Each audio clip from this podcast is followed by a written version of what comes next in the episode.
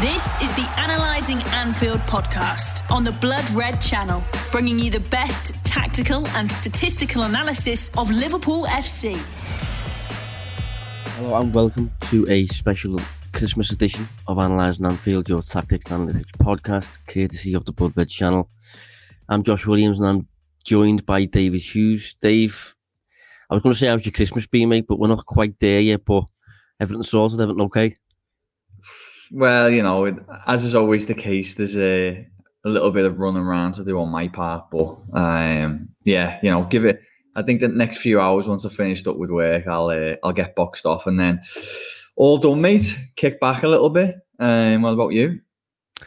Yeah, yeah, I'm okay. Running around, very busy. Um, and the reason this is a special episode is because I'm supposed to be off.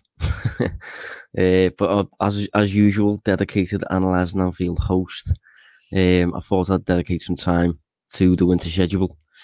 But we've just found out five minutes before recording, haven't we, that uh, that the Leeds game has been postponed uh, due to COVID cases. So it's probably going to be, all things considered, a shorter episode uh, than normal. What's your initial much... thoughts on that, by the way? Relief or? Um, although I think Liverpool would have dismantled Leeds at the minute, considering how you know, how hit their side is by injuries and stuff. I do think it could slightly benefit Liverpool potentially, considering we've got Leicester on the 28th and Jurgen Klopp notoriously hates that 48 hour turnaround. Mm. Um, the one, the, the only elements about it I don't like is by the time we hit New Year's Day, City could have a six point lead over second place. Um, and we just know what happens usually when that's the case. So, have you got any thoughts or? Similar to yourself, I think. Uh, it, look, it was a really good time to play Leeds, wasn't it? Because they've been really poor. Um, obviously, they've had their own issues in terms of injuries and COVID-related uh, absentees. Uh, so it just felt like a good time to to play them and there's no guarantee that when that game gets rescheduled, uh, Leeds are going to be in the same place. No, there's how many times have we seen it in the past where games are being postponed when it looks nailed on that one result's going to go one way and then everything changes when the next fixture comes around. Uh, the only difference is, I think, with Leeds is uh, normally in those situations it might be, say, uh, a manager struggling, um, you know, not getting a reaction out of his players, more than likely going to face the chop new manager comes in, bit of a bounce and becomes a more difficult game. Can't really see that happen with Leeds. I think I expect them to level out a little bit in terms of uh, results, but um, I don't expect them to sack Bielsa, frankly. So, you know, you're not probably going to get uh, an a, an excellent version of Leeds, you know, in a month's time or in a few weeks whenever it's rescheduled. But um, overall, I reckon low key Klopp will be quite pleased that was called off. Yeah, I, I think it'll it, it, could benefit us. As I said, when it comes to facing Leicester on the twenty eighth, um, you know Liverpool notoriously dominate Leicester, and Leicester have I think City on Boxing Day. So if you're facing Liverpool on the twenty eighth of fresh Liverpool, I think that that could make the fixture a lot easier for us. So, but we'll see when it comes to it anyway. Um, but today we're going to look back briefly at Spurs, and we're going to look ahead, I suppose, to Leicester now. Uh, and that's kind of all we have to go through really this week, uh, despite the busy schedule. Um, so, in terms of the Spurs game, mate, I suppose we'll start with general thoughts on this. Yeah, um, it looked like. Careful.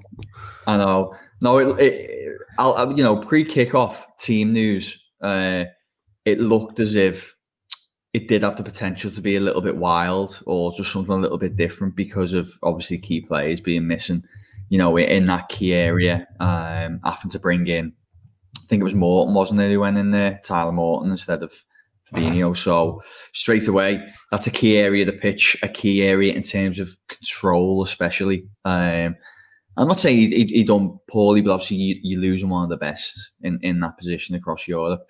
Uh, no Van Dijk as well. So I guess this game had potential to be a little bit chaotic, and um, it kind of played out like that. I thought, uh, you know, Liverpool probably come away from the game and are quite pleased that it was a draw, given the the context of the key players missing. Uh, obviously, going down to ten men whether we'll get into the should Tottenham went down to 10 men debate, I don't know. But, um, you know, if we just talk about the facts for a minute, obviously Liverpool went down to 10 men. I thought Alisson on the day was phenomenal. Um, he obviously made a huge mistake, but uh, everything that come before that was fantastic. Kept Liverpool in the game, and Spurs created some really big chances. So, on the whole, Josh, I thought it was a, a, a point frustratingly that Liverpool would probably take.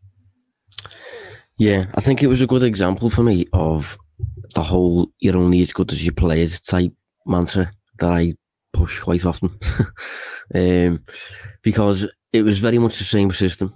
It was the same tactics and all that sort of stuff. But when you just don't have the same level individuals executing that game, players just make like one or two mistakes here and there. And we saw it last night. Uh, you know, in the in the League Cup, I was at the game and Liverpool played reasonably well. Uh, much better than the second half, but in the first half, Leicester didn't really create much themselves, but just three mistakes, and it was like it was three goals almost. Um, hmm. so I think one thing you find when it comes to Jurgen Klopp's game, given how high risk it is, you know, high defensive line, offside trap, pressing high, expansive football, all that. If you if you instruct a, a player who's fairly average to try and play in that manner, you just they might play reasonably well, but as I said, they just make one or two mistakes, and those mistakes because of the high risk game tend to cost you. Um, and I just thought Liverpool played fairly well against Spurs, dominated most of the ball, and I think twice as many shots. Although we will get into that because there's context behind that. Um, but just at, on the defensive side, looked like they could just be sliced open very, very easy. Um, and I must say that I don't think it was too much this time around. At least I don't think it was too much related to Van Dijk not being there. I thought it was a product of the midfield. Um, and I think in terms of obviously Tyler Morton playing, you know, fair play for Klopp playing him. And I think, I, I think that was a product of last season, that selection. Because I think last season, I think Klopp picks a more established player to play as the six who maybe isn't a six. Whereas he learned at the end of the season, didn't he? We, we had centre backs there all season. We didn't really use them until the end of the season. And when we did finally use them, although they weren't that great, it just helped the system a bit more. Mm. So I think going into the Spurs game, the only available six that he had was Tyler Morton. And I think he could have, as I said, jumbled things around and played Milner there or something like that. But I think he's learned from last season and played Tyler Morton there. And I think he did okay, but it was not one of those games where he, he, he couldn't possibly have thrived. Fabinho wouldn't. I don't think Fabinho would have looked particularly great in this game because it was it was like basketball at times, wasn't it?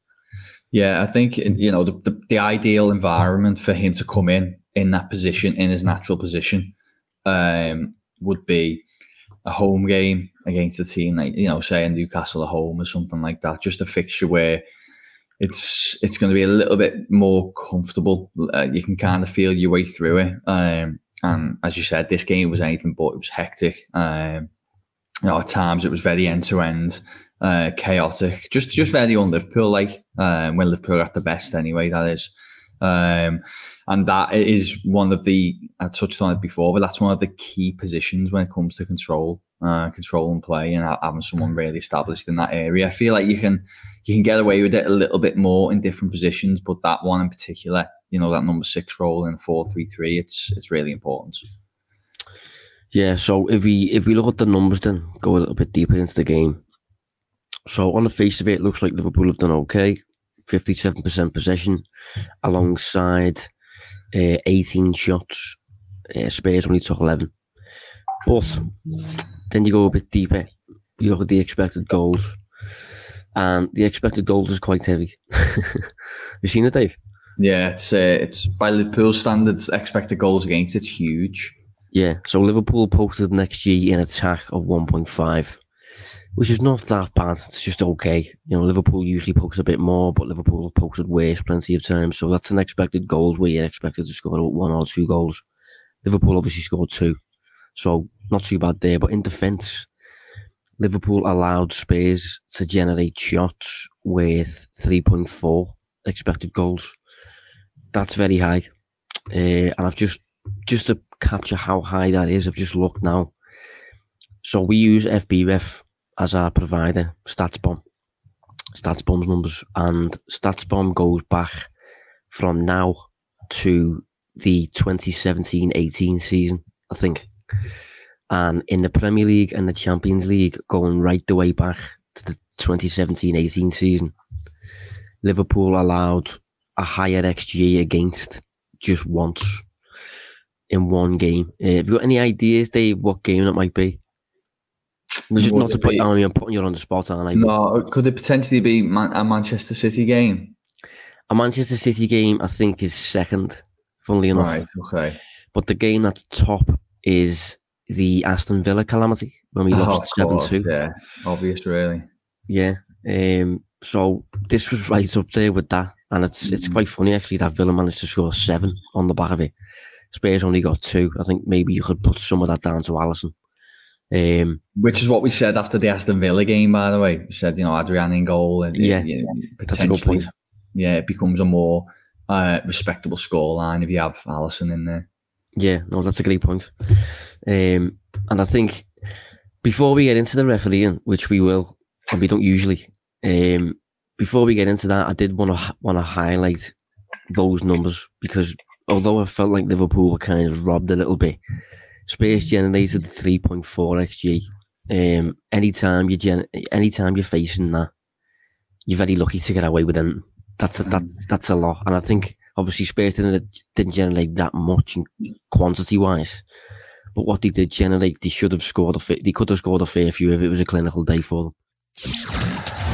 Analysing Anfield on the Blood Red Channel. But the referee refereeing, Dave. Uh, so we don't usually touch on referees. We very, very rarely do it, and there's a reason for that. It's because I hate doing it. I hate when managers come out after games and rather than looking at their own performance, they look at refereeing decisions. Does me in. But every now and then, I think you have one or two games a season where the referee has seriously impacted proceedings, basically, um, based on his, his decisions. He's, he's he's had a huge say on the result, basically, and I think this was one of them. Um, obviously, he sent Andy Robertson off. He didn't send Harry Kane off in the first half. Uh, didn't give a penalty for Liverpool, and I think that was pretty much it. Uh, but what, what were your thoughts on his performance, Dave? Obviously, unbiased perspective, you obviously weren't as emotionally invested as, as a Liverpool fan was. So, did, from your perspective, on honestly, you know, what was it a bad performance from Paul Tierney? Was it a, you know, what? Mm, yeah. Um, look, I can't really add any fresh insight onto it. I thought um, he had three major decisions on the day. It just so happens those three decisions are. I mean, let's be honest, they are kind of game changing decisions in their own right. You, you know, a red card changes a game, uh, as does a penalty, because it more than often, you know, leads to a goal, especially when you got like you know, Mo Salah on the pitch. Um, I think he got two of them, two of the three wrong on the day, and unfortunately for Liverpool, it was the two against them. Uh, the only thing, uh, although I thought it, it was Tierney, wasn't it, Paul Tierney? Um, Yeah, yeah. Although I, obviously the, the finger points at him, I do think it's a really difficult job to be a referee. And again, I'm not bringing anything new to the table, but I can only echo what others said in terms of you know there's a team of officials uh, with the benefit of cameras uh, who can obviously look back on the incidents and, and kind of inform decisions and and for whatever reason uh, that team didn't go to the right conclusions on these. It, so to be clear, uh, I did think it was a penalty, um, and I did think it was a red card. The only thing I would say that what which I can say from a, a, a less emotional place than you know maybe yourself or others listening is, I don't feel like it was as bad as as it's been made out a little bit. I think it was a red Which- card offence. Just, just, just the red card was a red card, but the penalty, for example, I've seen I've seen them not given this season. I've seen similar. I I, I just think it's I think there must be grey areas for the officials that make these these kind of f- fouls not uh not like stone walls in their eyes. That maybe we you know we'd be better getting some insight from a referee, but um yeah, I, am not as emotional with it. Um, so I'm kind of a bit like, well, we're still seeing stuff like this every week. You know, you could argue that we saw a, a poor challenge last night um, on Pereira uh, against Leicester. Uh, I can't yeah. remember who made it now. So it was Ty- Tyler Morton, yeah. But Tyler Morton, yeah. Um, you know, that was that was as uh, bad, but obviously it was, it was probably a red yeah. card, mate. Yeah. Yeah. Would you say it was as bad as? Um, it was hard for me because I was in the ground, so I haven't really yeah. seen the replay. But it looked, it looked bad. Like it looked like a potential. Uh, yeah, I guess. The, yeah, I guess to summarise before you know passing over to you, I'd say for me there was three uh, big decisions on the day. He got two wrong. Unfortunately, that was both were against Liverpool. Um, but I just still feel like we're seeing stuff like this every week um, challenges like this that go unpunished, and maybe it's a wider issue rather than being something against uh, Liverpool only on this one occasion. Yeah, I mean, I'm not sure if I'm, if I'm one of them who thinks it's a conspiracy against Liverpool or anything like that. I just, uh, I really hated the logic behind the moves, behind the decisions, because apparently, for Robertson, apparently Kane doesn't send off because a his foot isn't high enough it, it's only high enough to break his ankle, not his leg. and B, Robertson doesn't get caught much because Robertson jumps over him, right? So that's the logic behind that one, apparently. And then the penalty, the logic behind that was Paul Tierney believed that Jota stopped on purpose to win the penalty. To win it. Now, I didn't know referees were allowed to think like that. To be honest, where, where did, yeah, sorry, but where did the quote? Where where does he relay this information? Is the, is that, the... the... the second part? What I've just said, the Jota one. He told Klopp that. Right. That was, that was his words to Klopp. Right. And the Robertson part that I've just relayed was the official VAR thing afterwards, right, okay. type thing. Um, but I think considering so to get the red card off Kane, off Kane, Robertson would have to stay there and take the hit, and for Jota to win the penalty, he would have to somehow keep moving while shooting. I just think that the logic behind that's crazy. Um, yeah. And my, my, main issue was with it was, I think Robertson's was a red card, but if you haven't give Kane's, you can't then give Robertson's. I just don't mm. think that's. I think if you give him a red, get them both off. If you're not giving a red for Kane, Robertson stays on. In my opinion, just to you know, I, I just thought it was a mad game in terms of um, refereeing. I, I agree that you see these things every week, but you don't see it th- to this extent influencing, you know, uh, the course of a match. Really, you know, if Kane gets sent off, Liverpool play against ten men for sixty minutes. Robertson then probably doesn't make that tackle at the end of the game. Um, doesn't then miss three games afterwards. I just feel I hate it when referees have such an impact on uh, on seasons. They should be silent in the background, in my opinion. And this was one of them where he firmly took centre stage.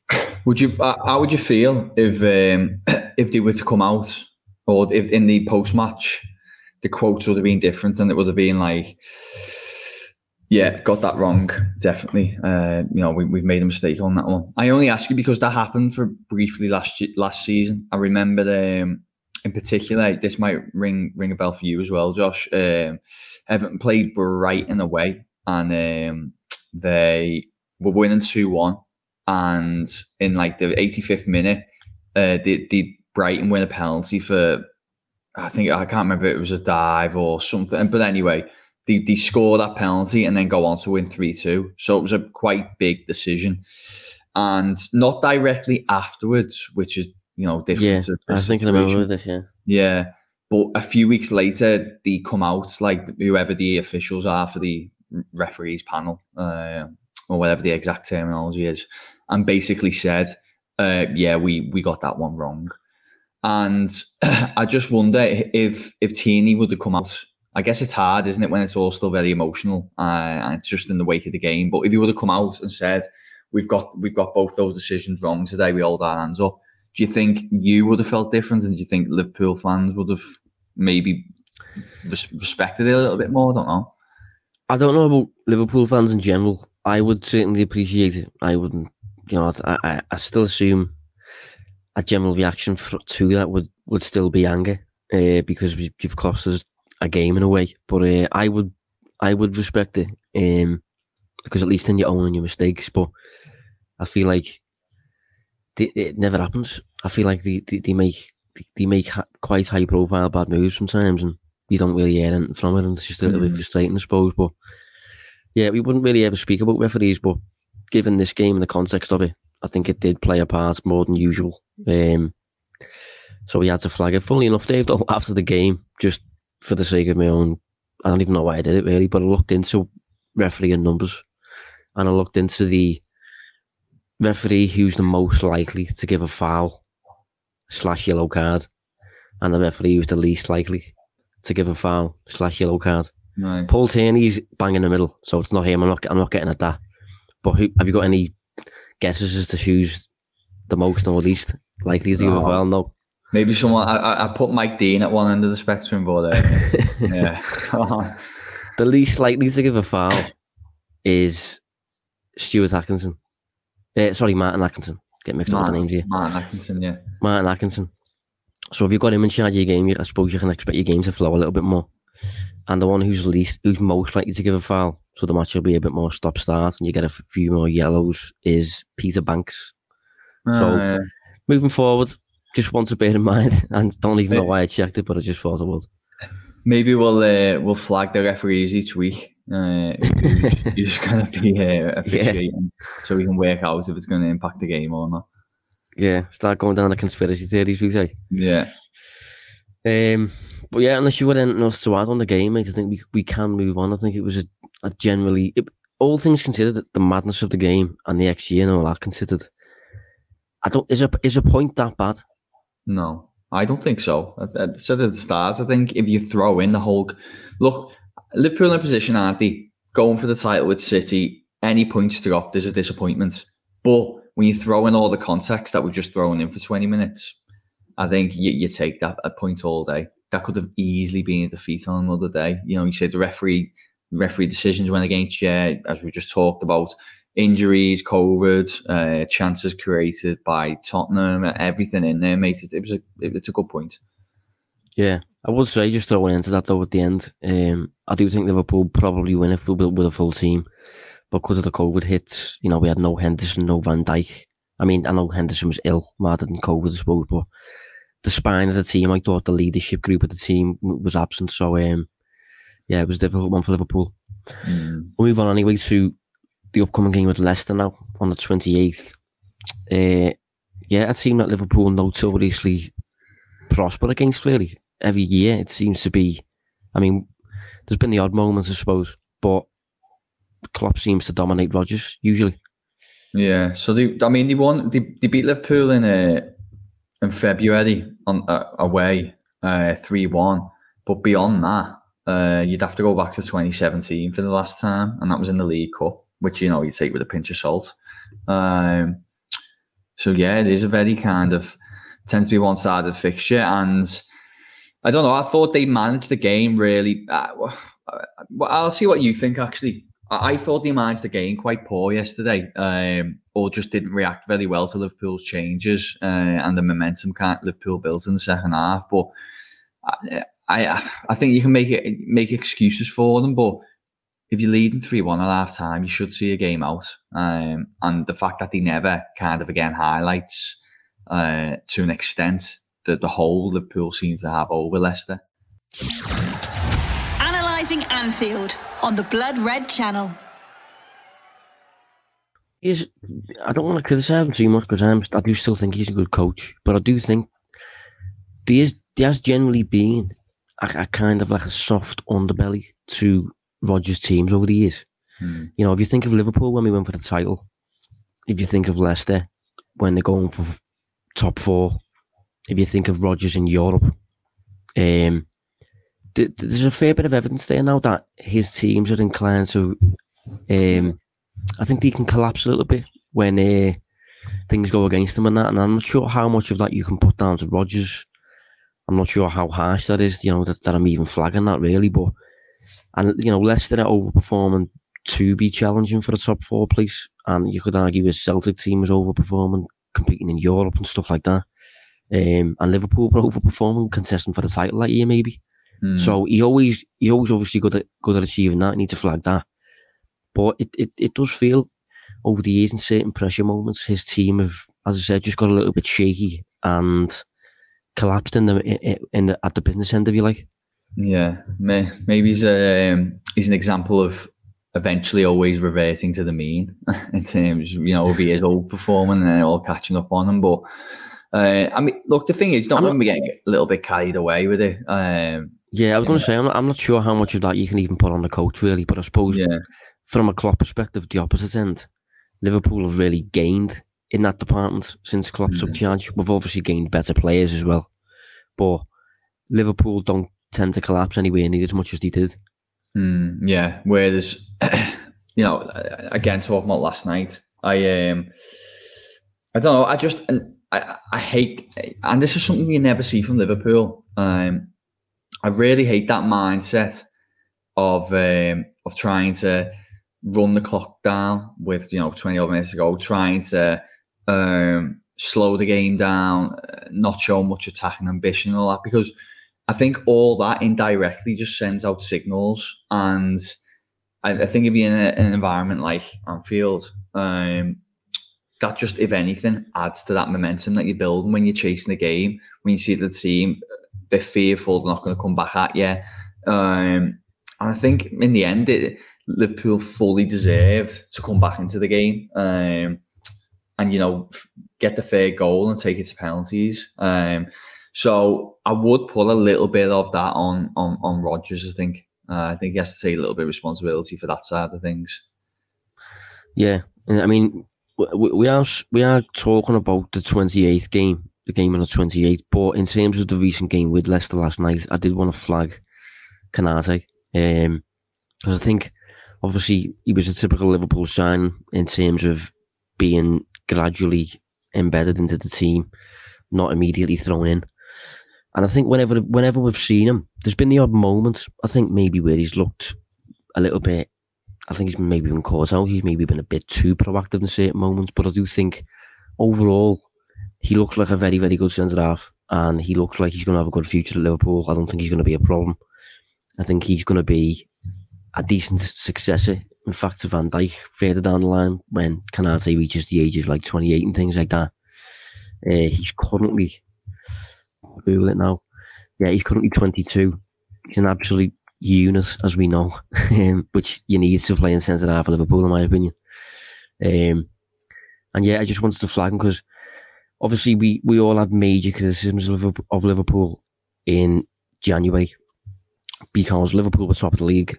Klopp quite clearly wanted slash needed a centre half, and the club opted against in the end getting him on.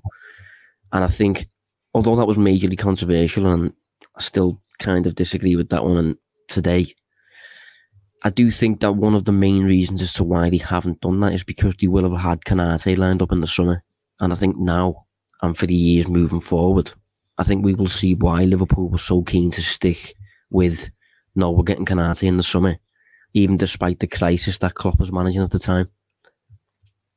It could be, yeah. You know, and there's maybe the sacrifice is we could not win the league this season, but he, he could help us you know, win it in, in, in years to come. Um, and he has, I mean, everyone knew he was a really good buy. It, it was just a question of um, was he a victim of freak injuries or was he a player that consistently was breaking down? And uh, I yeah, well, uh, go on. I was going to say at the same time, what's your stance on the whole Bundesliga tax thing? What in terms of uh, whether they, if they can translate that quality into the Premier League? In terms of Bundesliga players coming to England yeah. and struggling. You know, yeah. I think there's been a fair few of them who've done it, and I think you know the way you just said then we knew was, we knew he was a good signing. I agree, but there's always that Bundesliga tax thing hanging over a player until he starts doing it. I'm not. I'm not sure if I'm fully on board with that. That one, you know, I've uh, I've I've seen the term used, and I've I've saw people try and use examples and do a little bit of analysis on it, but I'm uh, I'm still not 100 percent sold on it. I, am still a little bit more old school and firmly kind of in the camp of the Bundesliga isn't a bad kind of uh, environment to rear through players before coming to the Premier League. Um, you know, given what what the division's like, and I also think that maybe is a little bit more relevant to the attacking side of the game as opposed to maybe the defensive side. Um, I mean, I'm trying. Has there been any major defenders who've come over and struggled off the top of your head?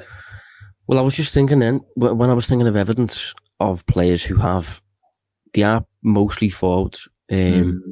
You know, if you think, I think it's been levelled at Sancho so far, even though I think that's uncalled for personally. Mm. It's obviously been, been levelled at Werner uh, at Chelsea. I think that one's a bit more understandable. Havertz. Um, Havertz. But I think, I think Havertz has been fine personally. But um, in terms of centre half, though, no, we don't. I suppose you don't see many, do you? No, no. I'm trying to think who else was the Haller. Was he one? Uh, no, he was a uh, Dutch, Dutch Eredivisie. Yeah, he was. Oh, Joelinton. Joe Linton was one. Joelinton, yeah. yeah, yeah. That was that wasn't great. Like, but again, he performed, performed the other, well the other day, I suppose. Yeah, he's, he's coming. He apparently he's coming into his own, and uh, I don't know. It's, it's uh, who goes to Newcastle and thrives. Really, you know, it's it's a tough place, isn't it? Over the last couple of years, so so to answer your question, I still thought no, he was all right, I still think you know buying from the Bundesliga isn't a red flag uh, for me. Uh, it was just whether he he could just continually be fit. Um, and I think we, we we, knew, we said at the time that it was a case of rather than breaking down, it was more kind of big injuries, and uh, on that basis, probably won't uh, carry on. And it looks like uh, so far so good anyway. Yeah, I agree. Um, but just rolling it back to Leicester anyway, in terms of what to expect from them. Uh, just been having a little look at the numbers for the season so far. For some reason, gradually Rodgers' numbers uh, haven't been so so good as his career's moved on. I think um, he seems to have adopted more and more the approach of. I mean, he was very philosophical at the start, wasn't he? And I think now he's a lot more inclined to adapt based on what he's got and what he's facing, basically. So I think if he's in a position where he has to face, he has to soak pressure, like he did for the second half against Liverpool last night, I think he will just do it and he'll counter attack. A lot. I think a lot of that stems from having Jamie Vardy in his team, mm. and you know he's one of the best counter attacking players around. So, but in terms of expected goals this season, excluding penalties, Leicester are fifth, uh, which is not bad. Got a higher xG, mind you. This is not factoring in the postponements. So, oh yeah, well, even factored in the postponements, the fourth actually. So that's better than I expected. Um, in terms of shots, closer to mid-table. So that suggests that they don't generate that much, but when they do, it's the quite clear-cut shots. Uh, and on the defensive side of the game, for expected goals against, they are, yeah, a little bit worse than mid-table but they do tend to face a fair amount of shots, though. They face on, only Newcastle United, Leeds United, and Burnley average more shots on their goal than Leicester. So, all things considered, Rodgers still in charge, Klopp still in charge. Two teams being very similar. I suppose the only caveat you could throw in there is we don't know who's going to be available for Liverpool. Hopefully Van Dijk will be back and stuff. I've got no no idea really Fabinho and things.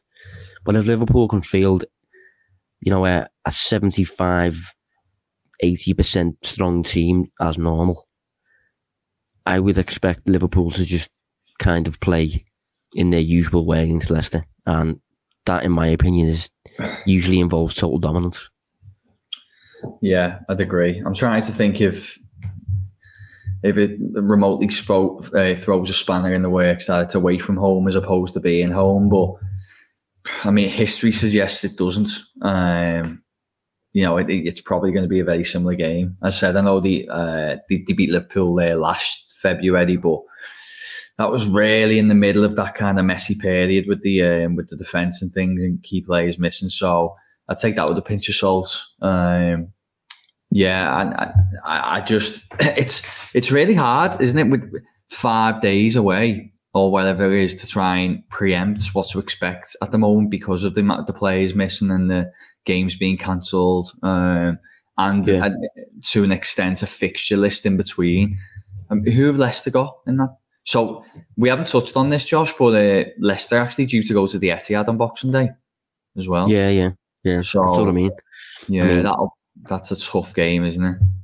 It's probably the worst possible Christmas schedule you can have, really, yeah. isn't it? I mean, to to face City and then 48 hours later, you face Liverpool, and that Liverpool as well won't even play on Boxing Day. You know, that Liverpool will be fairly revitalised considering we we we've just played our most recent game, so got a couple of days off there, around a week or so before we have to face Leicester.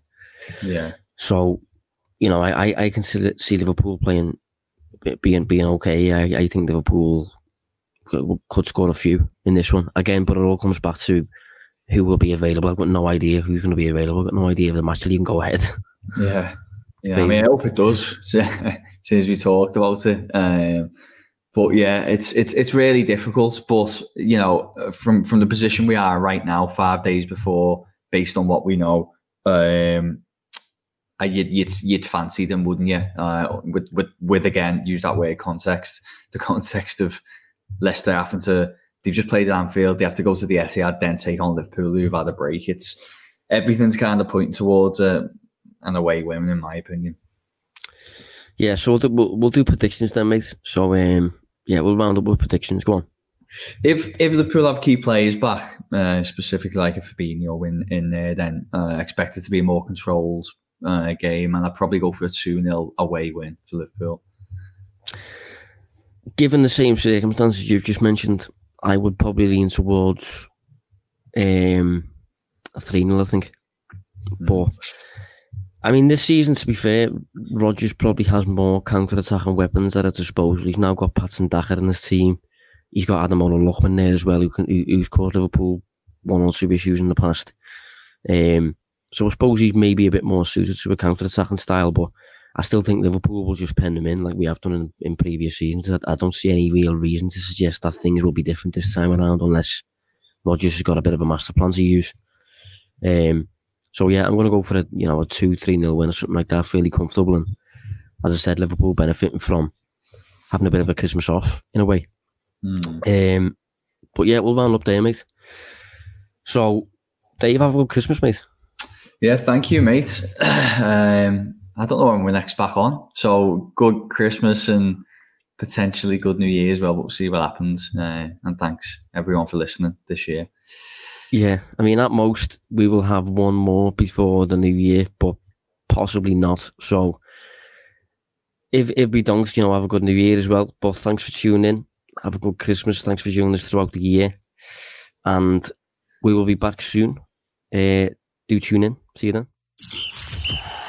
You've been listening to the Analyzing Anfield podcast on the Blood Red channel.